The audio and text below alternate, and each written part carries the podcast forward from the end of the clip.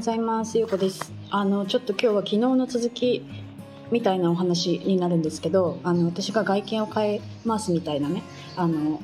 お話をしたんですけどそれからねその朝あの講座を受けたんですよ。女性を開花させるみたいな講座をね。でその時にねあの聞いたお話がまず外見を変えていきましょうっていうね本当に私にぴったりのお話だったんですよね。でなんかその人の目が気になるとかなんかこう本当はやりたいけど私にはできないって思ってたりとかねなんかそういうところから変えていきましょうみたいなお話だったんですけどあの私がねなんで今外見を変えていきたいとかもっとねこうあの肌をきれいにしたいとかそういうことを考えるようになったかっていう理由がねなんか分かったんですよ。なんかその人間ってその内面と外見があると思うんですけどあの自分がこうなんだろう変わりたいっていうか何なんかこう今までと違う自分になりたいとかね。なんかそういう時に多分これはちょっとまあ分かんないけど聞いてみないと分かんないけどね。外見を変えることと内面を変えていくって多分外見を変える方が簡単だと思うんですよ。その洋服違うような洋服を着てみるとか、まあ、それが勇気がいることでもあるけどなんかそれってそうやってそういう洋服を買ってくれば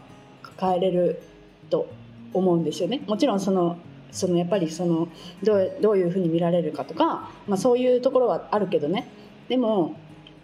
内面を変えるってもう私はずっとそうやって自分と向き合ってきてねもう毎日泣いてなんか自分の感情と向き合ってきたからこそ思うけどやっぱり内面を変えるって本当に大変なんですよなんかそのじゃあ明日から変えようとかこういうふうに考えようとかって思ってもすぐにそうやってこうできなかったりするからやっぱりこの内面を変えていくのってすごい時間がかかるんですね。で私は今そうやって内面を変えてきて、まあ、もちろんまだその向き合うべきところっていうのはいろいろあるけどなんかそうやってこう変えてきた時に多分内面と外見って多分こう釣り合ってるものだと思うんですよね。でなんかその内面がこうやって上がってきて自分のことが好きになれた時に外見が多分そこまでまだ追いついてないからそれをこの自分の内面に追いつかせようとして私はあの外見を変えたいなっていう気持ちに多分なってきたと思うんですよね。でその外見から変えていきましょうっていう人も元あの行き先は多分同じなんですよその外見と内面をこう釣り合わせていく。このもっと何て言うんだろう。まあ、もちろんその自分が今幸せっていうのがベースにあることはもちろんなんですけどなんかそうやって外見を先に変えることであの自分に自信が持てるようになってきてそこから内面をこう変えていくっていうか自分と向き合う向き合えるようになっていくとかってね。で結局その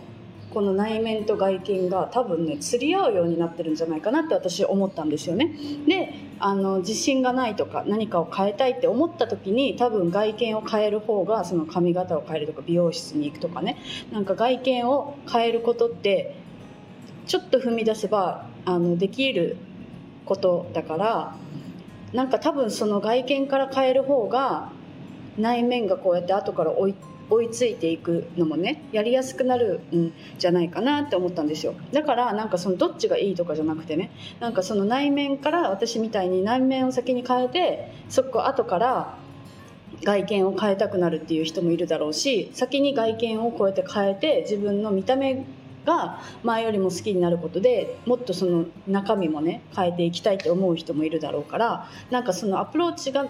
どっちがいいかって多分人によってそれぞれ違うと思うんですけどなんかその求めてる場所って多分どっちも同じだなって思ったんですよね。その内面とこの外見をこのいい場所で釣り合わせていくっていうのが。だから私は今そのこの今度外側の部分にを見ていけるようになったっていうか余裕が多分出てきたんじゃないかなって思うんですよね。そうなんかちょっとそれを昨日の講座でねあの気づいたから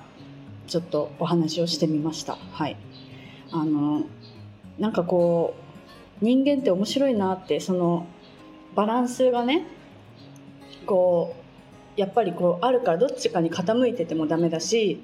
なんかその中身が良ければ見た目はどうでもいいとかっていう人もいるけどなんかそれってやっぱり多分ねこのち違う違うと思うっていうかなんかそのやっぱりこの両方が両方がいい具合にねこうやってバランスよく保たれてる状態っていうのが一番いいんじゃないかなって思ったからそう私はだから今ねあの、まあ、内面のその向き合いっていうのも今も続けてるしそうやってその外見をそこの今の内面の自分のこのね状態に追いつかせていくっていうところもあのちょっとどんどんやっていきたいなって思います。はい、そういうお話です。今日も聞いていただいてありがとうございます。